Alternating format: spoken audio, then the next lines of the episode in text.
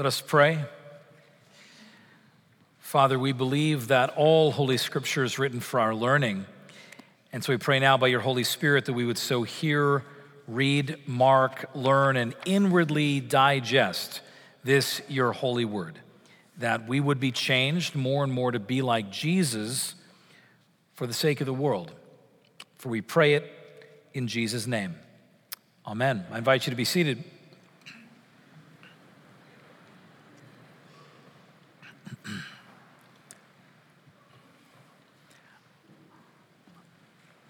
We all want to bear fruit. It's written into the very core of what it means to be human, desiring to live a fruitful life. Now, we may disagree on what fruitfulness looks like, but every single human being desires to have purpose and fruitfulness, to know that our life has meaning and importance and a purpose. We all want to bear fruit. You know, it's interesting how our service begins every week because it really starts on the matter of fruit bearing. It defines again for us what fruit bearing looks like according to Scripture. We have the summary of the law every time we gather. You shall love the Lord your God with all your heart, soul, mind, and you shall love your neighbor as yourself. On these two commandments depend all the law and the prophets. This is what a fruit bearing life looks like to love God wholly, to love your neighbor as yourself. And what is our liturgical response each and every week? Immediately following this picture of fruit bearing, we say, Lord, have mercy upon us. Christ, have mercy upon us. Lord, have mercy upon us, because we know how far we fall from fruit bearing. We know we have not loved our neighbors as ourselves. We know we have not loved God with our heart. Lord, have mercy. But here's the thing this morning as we conclude our I am series, walking through the seven I am statements in John's gospel. We ask for mercy. Oh Lord, I know there is fruit bearing and I see it in a failed and incomplete way in my life. Lord, have mercy. And guess what? There is mercy here. For Jesus says to us here in John 15, verse 5 I am the vine, you are the branches. Whoever abides in me and I in him, he it is who will bear much fruit. See, the gospel, the good news this morning, is not will you bear good fruit? The good news is you will bear good fruit. It's a promise. But Jesus, in this one verse and in this powerful passage from John 15 is actually unpacking for us how fruit bearing will work in our imperfect lives. Because what Jesus is saying, the good news here, is that you will bear good fruit as you live in Jesus, as you live with Jesus. Live in me, abide in me, and you will bear good fruit, he says. But it's not just that we live with Jesus and bear good fruit, but we live with him and in doing so are becoming more and more like him. You know, the alliteration is going to happen here, right? So sometimes we could play a guessing game here, right? We live with Jesus, and in doing so, we become more and more like him. But the critical thing is we must live with him, seeking to become like him, letting him be the Lord. He's in the driver's seat, not you and me. See, first, we recognize that we will bear fruit as we live with Jesus, right? What does he say? He says, I am the vine, you are the branches. Whoever abides in me and I in him, he it is who will bear much fruit. The first thing we need to be confronted with in this text is the fact that our fruit bearing is completely dependent upon our connection with Jesus. And I know we may say, oh, of course, that's basic, but do we live like that? Do we actually recognize that without Jesus as our core, as our root, we cannot bear fruit? And the reason we cannot bear fruit, let's be clear, is that Jesus has demonstrated in all of these I am statements in John how he alone, he uniquely is the answer to all the desires of the world. Right? He is in a world that is full of hunger for truth and for righteousness. I am the bread of life. He is, in a world that cannot figure out truth from untruth, the light of the world. In a world that's so quickly to get lost and follow after false leaders and false gurus, he says, I am the good shepherd. I'm the door to the sheep. To a world that is constantly in the face of death, he says, I'm the resurrection and the life. To a world that is again and again wondering, which way should I really go? I am the way and the truth and the life. And then today I am the true vine, and my Father, the vine dresser. See, what Jesus is declaring audaciously is that He is the answer to every problem, every desire that the world is facing. I uniquely am the one who will fulfill these needs, he's saying. And therefore, if Jesus alone can give the world what it needs, if we're going to be any of assistance in this world, we better be linked to him.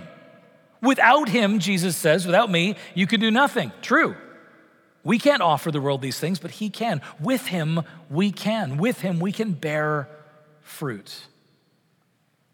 See, the challenge we face again and again is that Jesus is calling us to abide in him. Abide, he says, 11 times in the text. Abide. It means live with, it means make your home there, it means dwell, it means continue. If you're going to have fruit in your life, if you're going to bear fruit, you've got to live with me, Jesus says. You notice at the beginning of John's gospel, when the two first disciples come across and they find Jesus, there's an interesting interaction. They say to him in John 1 38, 39, they say, Lord, Master, where are you abiding? Where are you staying? And he says, Come and you will see. And so the text says, And they went and they saw where he abode, and they abode with him. They saw where he lived, and they stayed with him. They moved in with Jesus. They said, I'm going to live my life there. And in doing so, they began to bear fruit. See, it's interesting when we think about living with Jesus, about not just visiting, but actually living there.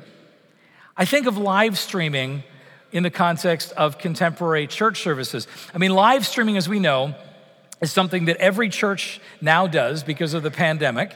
And you know, as a result, overnight, every preacher became a televangelist.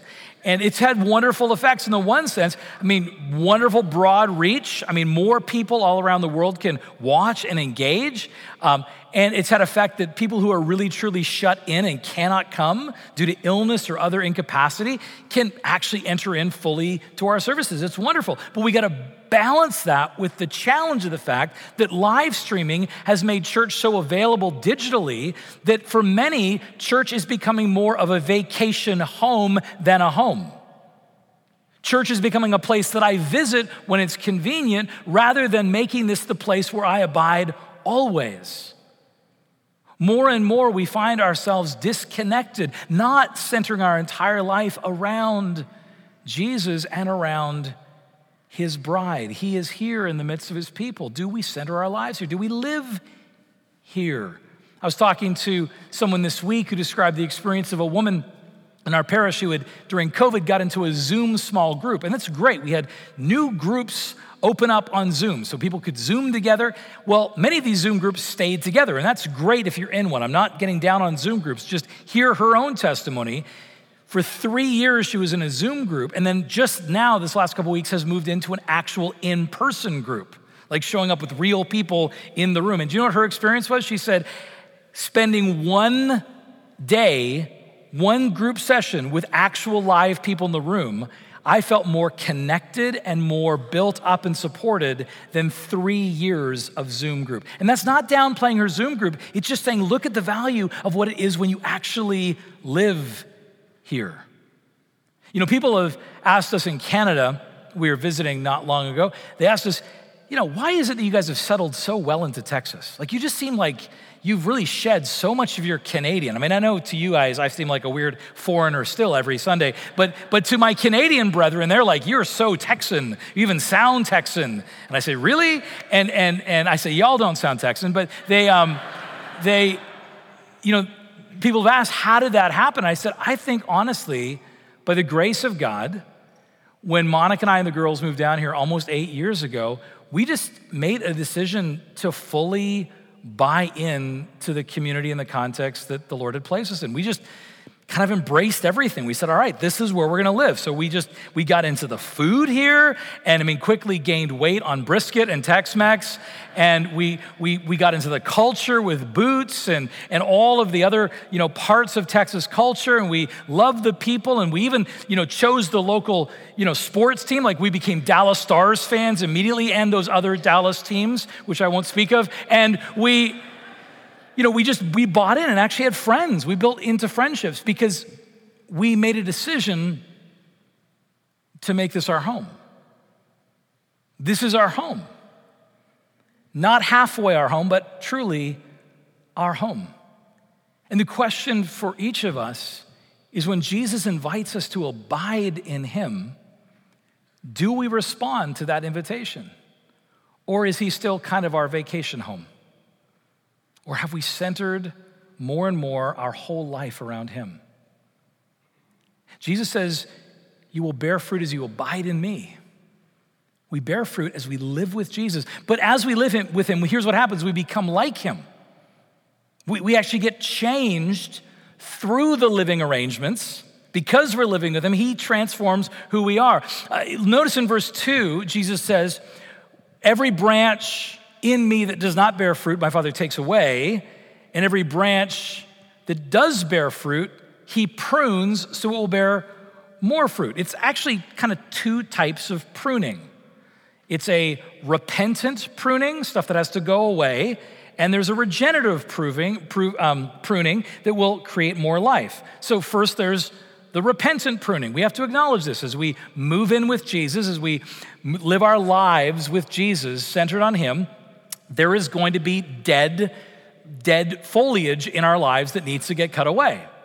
It's just gonna happen. I was out gardening yesterday. I'm not very good at gardening. I don't do it very often. I'm repenting of gardening right now already. And, and but as I was out there, I noticed this sense of tube pruning because there's, there's some parts of little bushes where you look at it and think, is there any life there? And you sort of wiggle the, the branch, you go, there, there's no life there at all. In fact, if I wiggle it just a little bit, snap, it just snaps right off. It's dry, it's dead, there's no fruit. Some kind of disease or has broken through and it's disconnected now from the life of the root. And so it's dead, and that needs to be broken away. It needs to be taken away. And so it is with the sinfulness and the brokenness in our lives. There is stuff in us that must be put away. As Colossians 3 says, we are to put off those things that are earthly within us. And as we come to the Lord, and if you don't think there's anything earthly, and you just ask, trust me, He'll tell you. I mean, the great mercy of God is that He doesn't tell us everything that's wrong in us at once. If we said, Lord, show me everything, I'm pretty sure we all would be sort of ash, you know, on the ground because of like all the sin and brokenness. In mercy and grace, He shows us what we're to look at now. And he reveals to us our brokenness. As Psalm 139 says, Show me, O God, if there's any wicked way in me. And he does. And what's the call then? To feel terrible about ourselves? No, the call is to repent, to turn from it. I love how C.S. Lewis says that we learn, on the one hand, that we cannot trust ourselves even in our best moments, and on the other, that we need not despair even of our worst, for our failures are forgiven. The only fatal thing is to sit down content with anything less than perfection. We're neither to castigate ourselves nor congratulate ourselves, but rather when we see sin in our lives, to admit it before God. And you hear those words, you know, 1 John chapter 1, whoever says they have no sin deceives themselves and the truth is not in them. But if they confess their sins, God is faithful and just and will forgive them their sins and cleanse them from all unrighteousness. This is the promise of God. But then there's also the regenerative pruning, right? You think of James chapter 1, where James writes, you know, count it all joy, my brethren, when you encounter trials of various kinds. For the testing of your faith produces steadfastness. I remember uh, a number of years ago, when near the time we moved here, uh, with our girls, I was sitting in their bedroom doing a little evening devotional with them, and we were looking at James, and that verse came up, and I said, "Oh, trials." You know, trials of various kinds. I said, girls, you know, are you facing any trials? And they looked and said, no, daddy. And I, I said, well, you know, new schools, you know, there's got to be some trials in your life. And they looked at me, no. And I, I said, well, what about, you know, new friendships and moving out of Canada and trials, trials, trials? They finally looked at me and said, daddy, we're okay, but do you have some trials you want to talk about? but see, this is the regenerative pruning. We recognize in our lives that anytime we've seen significant growth in our lives, it's because there's actually been some regenerative pruning. There's been challenge. There's been transformation that comes and it hurts. I mean, that, that wonderful quote from Michelangelo, speaking of the, the stone blocks, is every block of stone has a statue inside it, and it's the task of the sculptor to discover it. And then he says, I saw the angel in the marble and I carved until I set him free. And this is what God is doing in us carving to set us free. And carving and pruning hurts, but it has its effect fruit bearing, transformation, more and more life, more and more fruit, more and more like Jesus. You know, this week it was my joy to uh, reach out to Archbishop Foley. He was in Cairo and I reached out to Archbishop Foley and said, I have a request to make uh, because I can't make these decisions. I can only request them. I said, Archbishop Foley, I'm requesting, I was doing this by text, I'm requesting that you would make Father Jonathan Bales a canon. I'd like him to be canon for cathedral education because I look at the work he's doing and the fruit he's bearing, and I just think this is right. And, and a canon, by the way, we have canons in the church. I'm a canon, John Beatty's a canon, uh, Tony Brown's a canon, Mark Snow's a canon. They're meant to be pictures of these sort of examples living into the particular ministries they have. And, and, and I said, so let's make Jonathan a canon. And I got this like thumbs up emoji. And, and I, I had to write back and say, Your Grace, uh, does the thumbs up mean you'd like to talk about it, or does the thumbs up mean proceed? And he wrote back and said, Proceed. It's a great idea. So I can say this morning that Father Jonathan is now the Reverend Canon Dr. Jonathan Bales.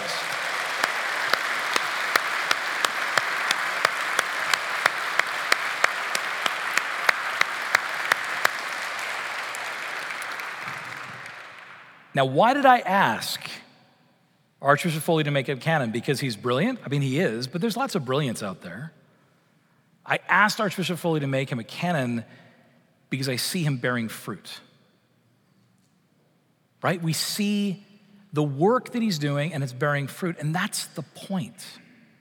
The point of our living is that we will bear fruit as we live with Jesus, and in doing so, we become more and more like him. This is the goal of the whole of Christian life.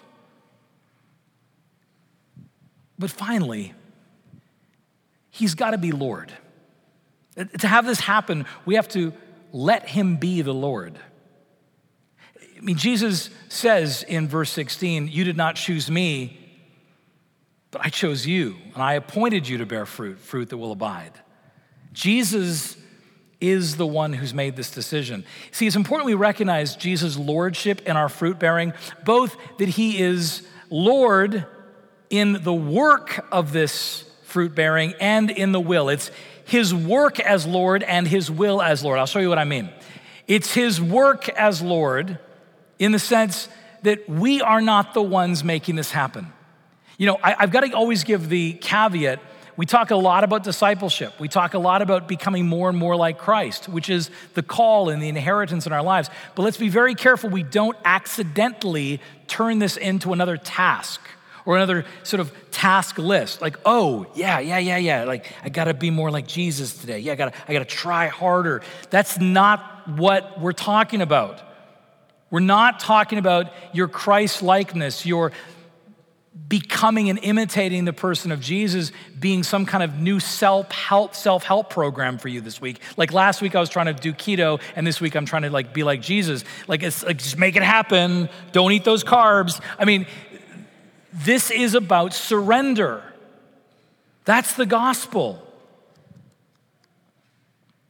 As John Stott famously made the comparison, I love his analogy. He said, It's like me sitting down and reading a bunch of Shakespeare and then imagining that I could somehow, because I've read a bunch of Shakespeare, write just like Shakespeare.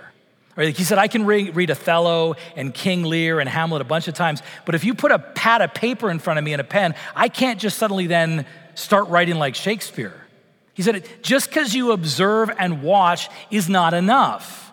He said, it would require the brilliance and genius of Shakespeare to actually be placed inside of me.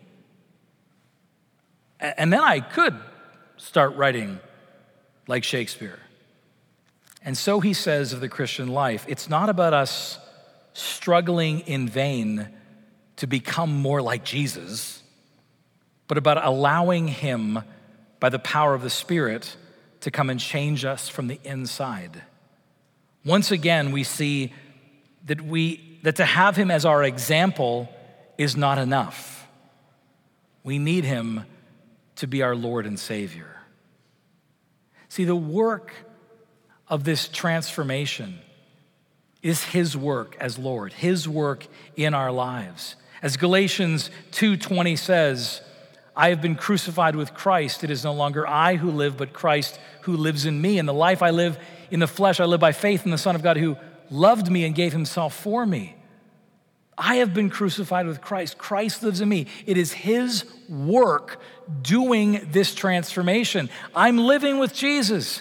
I'm seeking to become like him, but it's his work as Lord that makes that happen. And it's his will. His will as Lord. You did not choose me, but I chose you. All right, we need to remember that there's nothing attractive and beautiful about us that made Jesus choose us. In fact, when God speaks of Israel in Deuteronomy chapter 7, he says, Do not think that I chose you to be my beloved people because you were the greatest and biggest of all the nations. He said, You were the fewest of people on the earth. But it's because I chose to set my love upon you. See, God has come to us, unworthy as we are, and set his love upon us. That's his will for us. His will, his desire. And let's be clear, he knows what it takes to make you and I more like Him.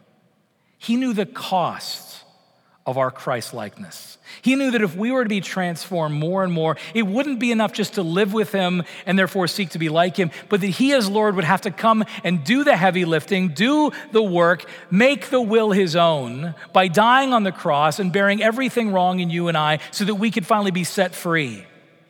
Set free to live for him. You know, I told this story at summer camp. I've told it here before, sometime in the past. I've been here almost eight years. I'm going to repeat a few stories. But when I was in first year university, I got cast in a quartet. Now, the quartet was a really advanced thing. Like, it was hard to get into. I mean, quartet, one, two, three, four, four part harmony. It means I was the tenor in the school. Now, I was a freshman. They normally didn't put freshmen in. I know you're supposed to be really impressed. And I was in, but my problem was a character issue. So I was in the quartet and I could perform well, just not really function as a good member of the team because part of the quartet's responsibility was not just to sing, but also to set up bleachers, music stands, handout programs, and clean up afterwards and load the truck. Well, I decided that was a bit below me. And so I showed up for our first performance and just performed and then found a good excuse to leave. And I got called into the head of the Department of Music's office the next day. And I knew what I'd done. And I walked in and he said, Paul, you are arrogant. And I said, I know, I know, I quit. It's fine. I'll quit before you fire me. He goes, Fire you? And I said, Yeah, yeah, yeah, I know, I know. You know, you're gonna, you're gonna fire me from the quartet. He goes, Paul, don't think for a minute that your arrogance was a surprise to me. I knew that when I cast you. he said, I knew who you were when I put you in the quartet. I've called you in today because I've already made the choice that you're in, and I'm committed to work this arrogance out of you and form you into a good quartet member. And I was speechless, which you can imagine for me is rather difficult. Philippians 2 13. It is God who is at work in you, both to will and to work for his good pleasure. Do you hear that gospel this morning? You and I want to bear fruit. You want to live a fruit bearing life. And I do too. And we fail at it again and again. Love God, love your neighbor. Lord, have mercy upon us. And here's the thing mercy sought, mercy found. It's here in the heart of the gospel. For Jesus says to you and I, broken, imperfect as we are, seeking to have purpose and fruit in our lives, I am the vine. You are the branches. Whoever abides in me and I in them, he it is who will bear much fruit. You did not choose me, but I chose you, and I appointed you to bear fruit, fruit that will abide. This is the gospel. In the name of the Father, and of the Son, and of the Holy Spirit. Amen.